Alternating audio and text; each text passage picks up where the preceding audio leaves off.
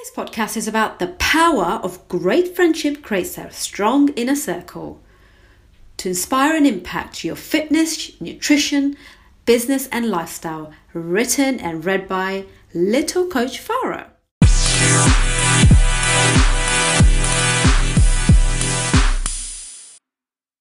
Today, I want to talk about something very special to my heart and also to my life. My blog today is dedicated to my friends.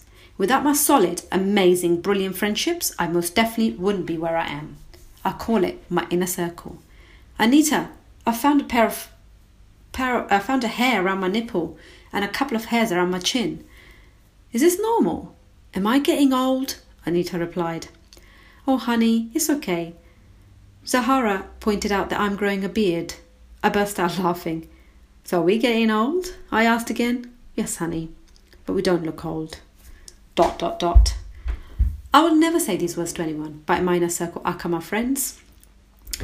The joy and pleasure of having friends are one of the greatest gifts of life, and I'm so lucky to have a huge amount of this gift in the form of love.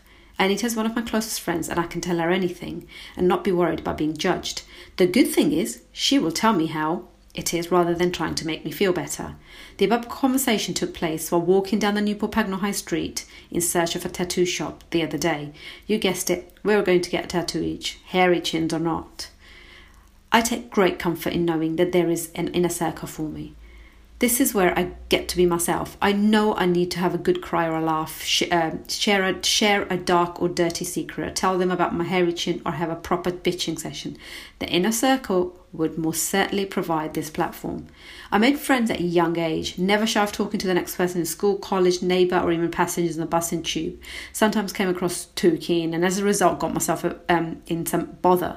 When I was attending girls' school in Hounslow, I made friendship with a girl who turned out to be a lesbian and wanted more than just friendship. I explained that I wasn't looking for a relationship, but only friendship. She was very disappointed and told me that I came across way too friendly. Oops.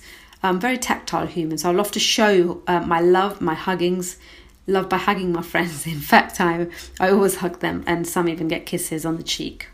You know, you know how it is.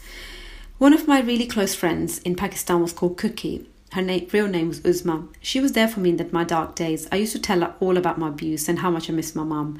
We had such amazing times together. She was passionate about cooking Chinese food and would make different dishes for us to cook, um, to, to try. This girl had heart of gold. She was so generous and truly looked out for me. The best moments we were going out for lunches with her. We used to go to the same college and spend any spare time together.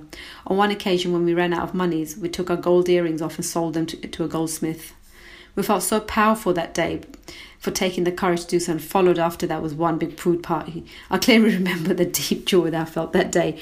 My dad didn't know I, any of this. He does now. Hope he reads my blog. He most definitely will get to know me better.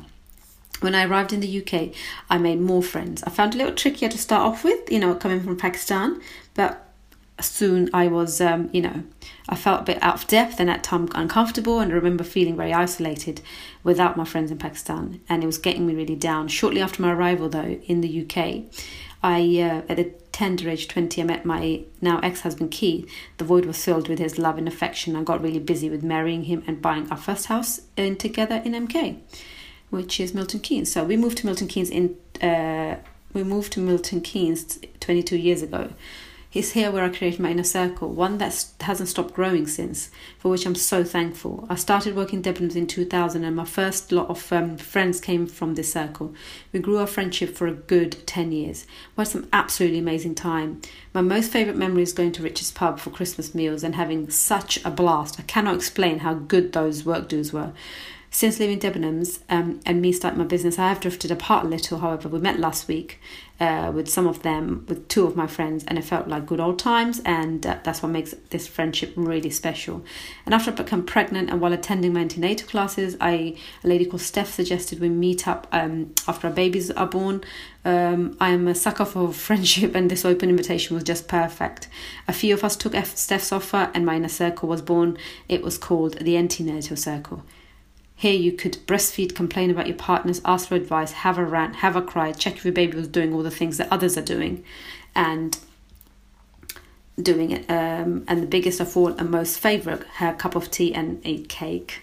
because you're so tired from not having sleep or your breasts are hurting from breastfeeding. It was a lovely time. We used to meet up once a week. Um, there's always a connection between uh, Cake and Farah. Mm, yeah.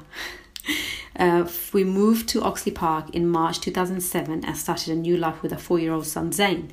He was going to school in September in the nearby school, and the neighbours, um, Zayn's friends' mums' groups were born, and this is still going very well. So that minor circle was getting wider and bigger. We have an amazing bond and great understanding. We're very open in our conversation and cherish our special moments. We've been away on the weekends, we've done lots of things together. The kids have all grown up together, and we've been friends for over nine years us mums have had um, have been away on short breaks and have had some brilliant nights out. I can't explain the joy and pleasure that I've experienced from this inner circle. I want to thank all my friends from the bottom of my heart for being there, for making me laugh, for encouraging me, for crying with me, for loving my kids like your own, for feeding me, for housing me for a brief period, for listening to me and for being honest with me, and for standing up for me and for the love you have given me.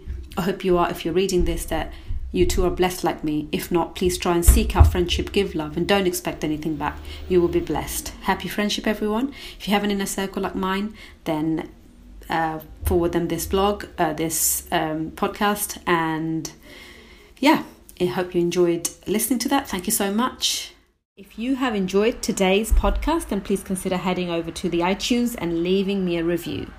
Thank you so much, and I'll see you in the next episode.